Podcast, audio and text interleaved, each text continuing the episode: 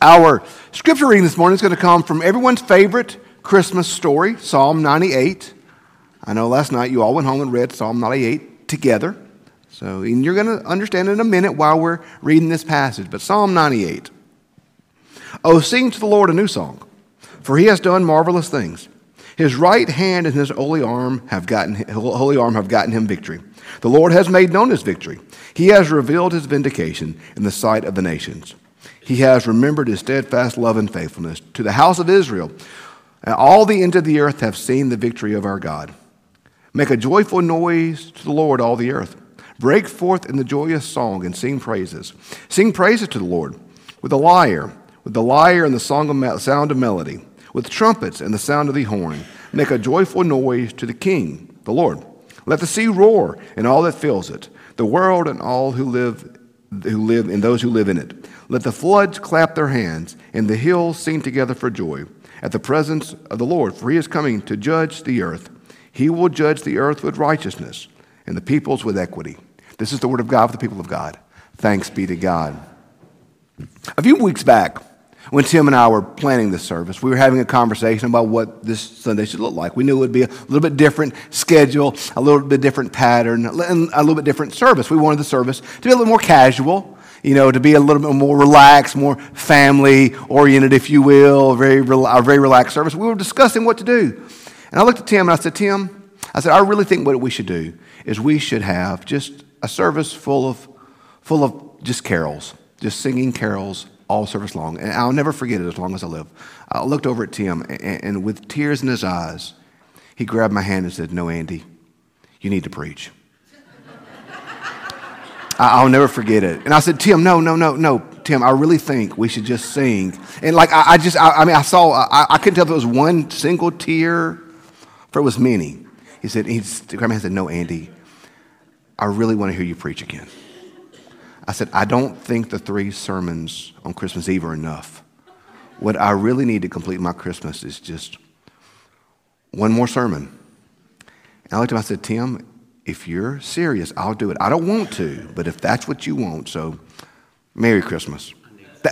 That's how I remember the conversation going. That's a pretty sure depiction. Is that how you remember it going?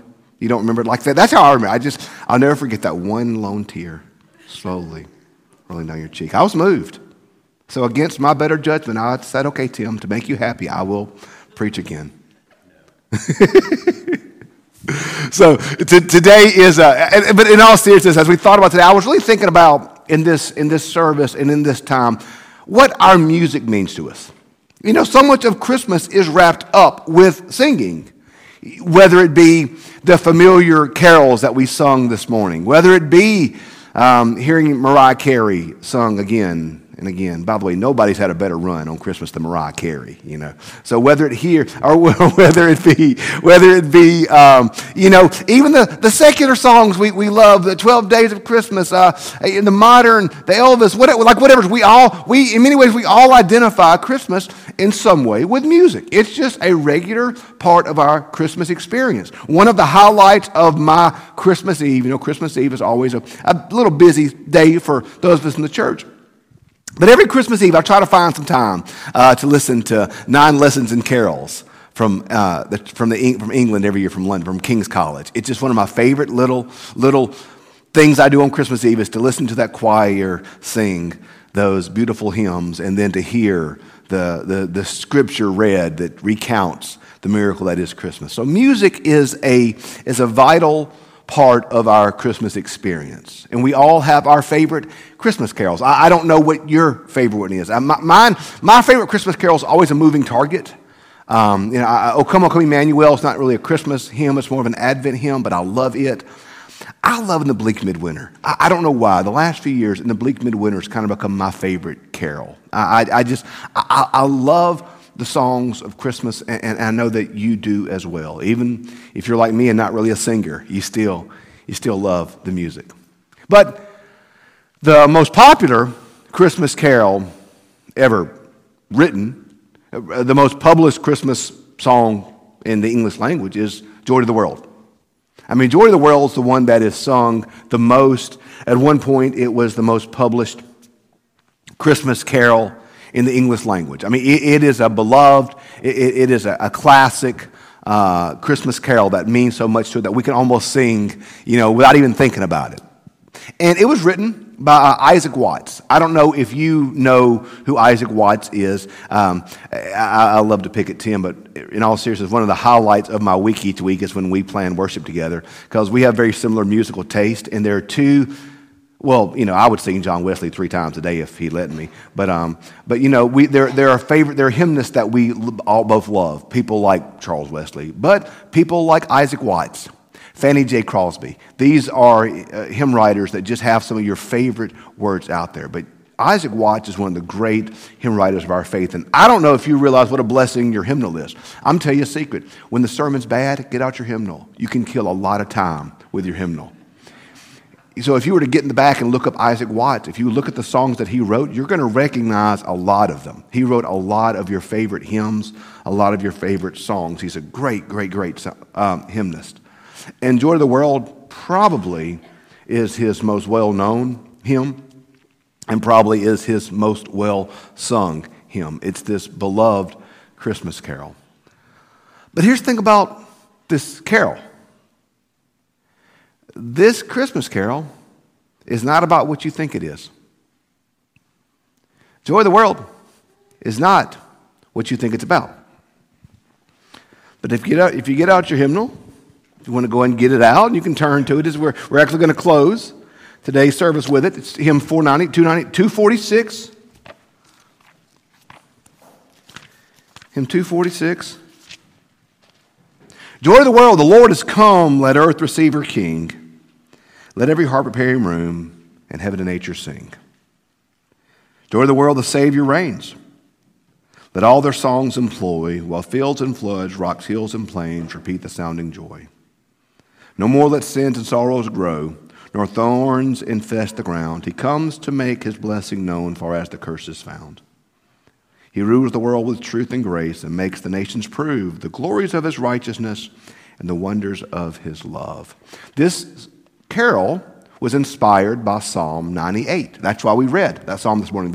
This carol was originally part of a collection of hymns composed by Watts that were hymns based upon the Psalms. If you go back and look at hymns from that age. I have a replica of one of Charles Wesley's hymnals. In those days, your hymnals were really more like a book of poetry.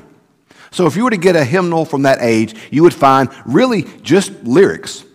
They didn't have the music notes in there. It would just be the lyrics. And so a lot of people would care. In fact, Wesley encouraged every Methodist to have on them at all times a Bible, a hymnal, and a discipline. Like that's what he expected all men, particularly the circuit riders, to have on them at all times. Bible, hymnal, discipline.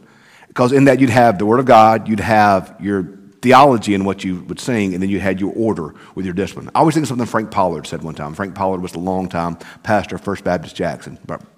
For my money, probably the best preacher I've ever heard preach in my entire life. Dr. Pollard said, we get our theology from the scripture we read, the prayers we pray, and the hymns we sing. And I've always thought that was very true. We don't understand how much what we believe and how we live our Christian life is shaped by the songs we sing. So Watts published a hymnal, which happened all the time back then, published a hymnal of hymns on the Psalms. And Joy to the World was the hymn that was the most well-loved of all those hymns.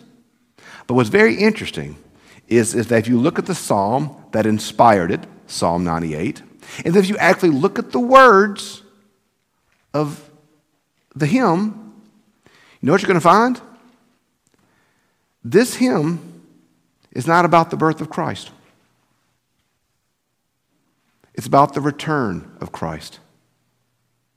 This is a hymn that in Watts' original composing was a hymn not about singing about Jesus' birth at Bethlehem, but it's actually about his return as Savior of the world. He rules the world with truth and grace and makes the nations prove the glories of his righteousness and wonders of his love. Joy to the world, the Savior reigns. Let all their songs employ. No more let sins and sorrows grow, nor thorns compose a crown. We have taken Watts' beloved hymn about Christ's return and taken it to be a hymn. By the way, rightly so. Let me see, this is a beautiful Christmas carol. But this is a hymn that actually was about his return that we sing as a hymn about his birth. And y'all, I think that's beautiful. I think that's beautiful. Because I think thinking in that way, focusing not just upon Christ's birth, but upon Christ's return, is a powerful way for us to live as Christians. Because here's what it does when we live in that reality. See, y'all, sometimes we live in this notion that maybe one day, perhaps, possibly, if we're lucky, maybe one day, potentially, perhaps, Jesus may one day possibly be king. Maybe one day. Maybe one day Jesus will be king, perhaps one day. That's not what we believe as Christians, y'all. You know what we believe as Christians? Jesus is king now. Jesus is king now.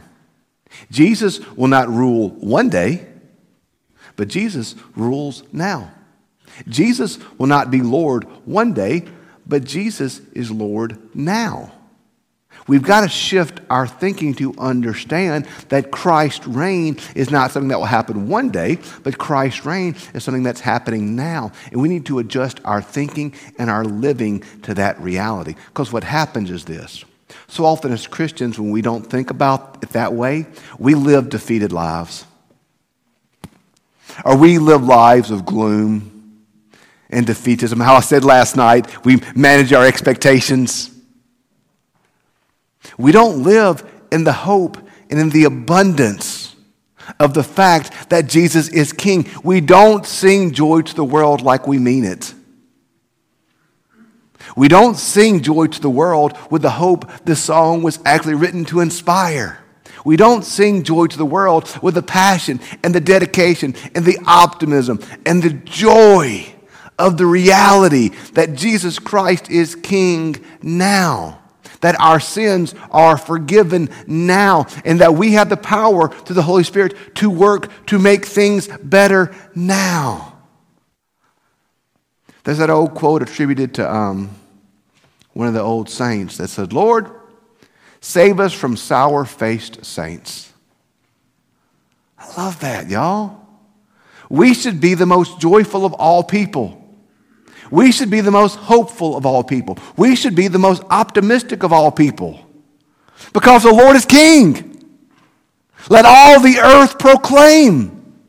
This babe born in Bethlehem, this babe born to save us, grew into a man who taught us to love, taught us to live, taught us to care, taught us to give, modeled for us what it means to be a follower of Christ. Modeled for us that when our cheek is struck, we should turn the other one to them. We live in a world of preemptive strikes where I'm going to get you before you got the chance to get me. Where Jesus says, no, don't get them first. But Jesus said, in fact, when they get you, turn your cheek to them, they can get you again. That's insane.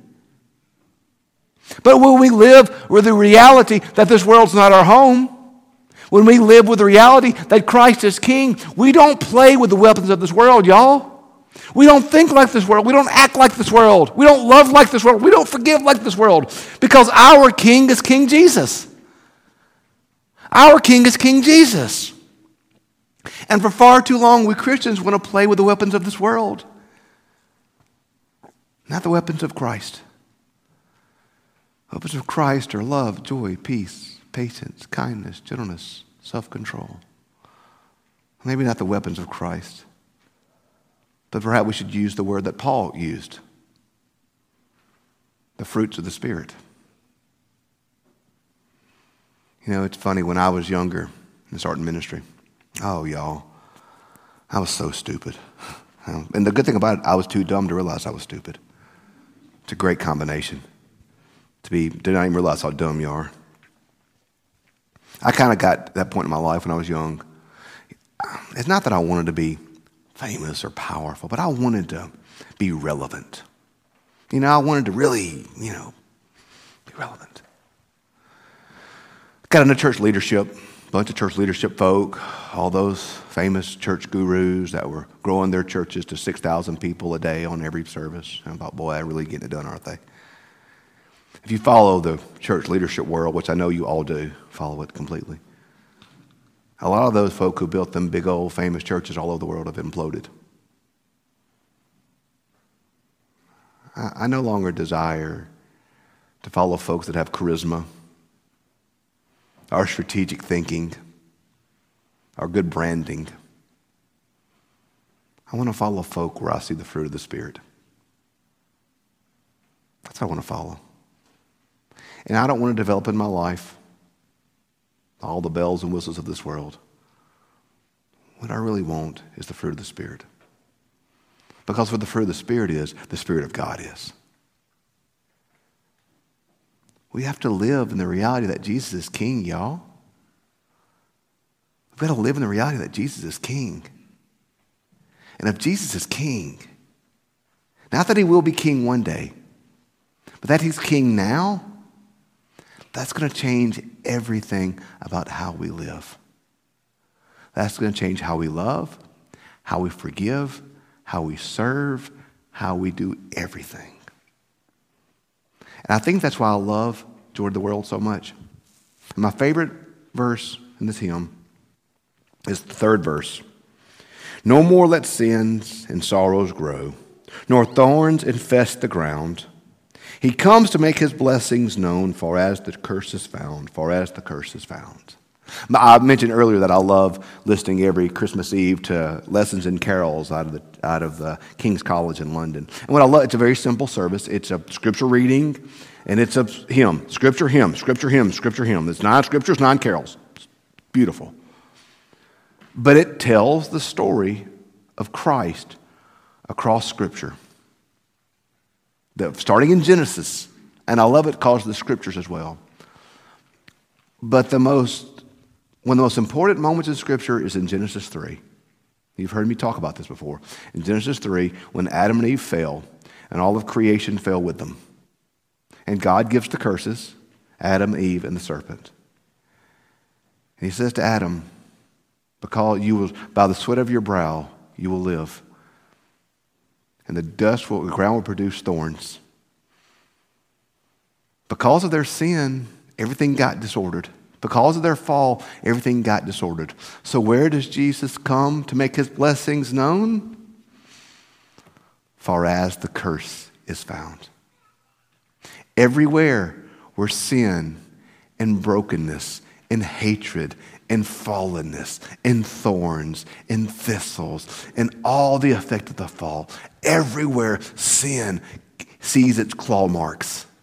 Everywhere brokenness and hatred and division and all these things that are antithetical to God. Everywhere these things are found. For as the curse is found. What do we also find running headlong into the curse and bringing redemption? But Jesus. But Jesus. Joy to the world. The Lord has come. He comes to make his blessings known, for as the curse is found. Dr. Bill Ury, who was a professor at Wesley Biblical Seminary, said something that stuck with me years ago. We read our Bible sometimes as if we think it starts in Genesis chapter 3 when the fall occurred. Because when you read your Bible, you know where the Bible starts? In Genesis 1, with the creation, and where God creating everything, and God saying, it is good. As great as sin is, as great as brokenness is, as great as hatred is, as great as all the stuff of the world is, it is not greater than the power of God. And it's not more beautiful than the grace of God. And all the kings of this world, and all the despots, and all the dictators, and all the evil of this world were defeated by a newborn child born in a stable in Bethlehem. That all the evil of this world was defeated by a newborn infant given to us by our loving God. I love this hymn because it reminds us the truth. Not that Jesus one day may perhaps be king, but that right now, in this moment, he is king. And that should produce within us unspeakable, unmeasurable, unquantifiable joy. Joy. Joy. We should be the joyous of all people. We should be the happiest of all people. We should laugh the most and rejoice the most and celebrate the most because our King has come. So live today with joy because it's Christmas. But live tomorrow with joy because it remains Christmas. And live every day with joy. Now, you can get a little sad on Good Friday if you want to. But live with joy because the Lord has come. And the Lord will come, and everything broken will be restored, and everything crooked will be made straight, and everything that sin has robbed will be given back. The The parts of the instruments used for communion are called a paten and a chalice. The paten is the plate, and the chalice is the cup. And every preacher has, if you look in their offices, you're going to find tons of patens and chalices because it's one of those things we all collect. And I think this is going to shock you, I think every paten or chalice I got's broke because I'm clumsy. And I've dropped them all dozens of times. My one from Israel has a big chunk in the paten. Just a chunk of it, the olive wood's missing. I don't know where it went to. Somewhere in Bogachita, I'm sure. My other one I got from Israel, which is it's the fish and the loaves. It broke on the way back from the first flight. So they're all every paten or chalice I got is broke some way. I've duct taped them back together through the years. And I'll never forget, my first paten and chalice I ever got was when I was up in the Delta, and I was so proud of it. You know, I was picking with Holly and the kids last night when I got home from church. I was tired, and I said, preaching 3 times on a day is a lot harder in your 40s than it was in your 20s. So when I was in the Delta, I had my 3 little churches. Now, sometimes I had so little time to go between them that I would drive between Lytton and Lynn still wearing my robe. Like I didn't have time to change. And there was a big curve right as you got to Lynn Methodist Church, and they called it the preacher's curve because every preacher had wrecked there. Because they're coming in hot from Lytton, and they're trying to make that curve too much, and they've gone off in a cotton field. And I never wrecked there. I got stuck in cotton fields in other ways, but never that way. But one day, it's after I got this paten and chalice, I was going to serve communion there. And I was so proud of myself and so excited. I just couldn't wait. Got out the car, and like I said, I'm a lineman, so I got clumsy fingers.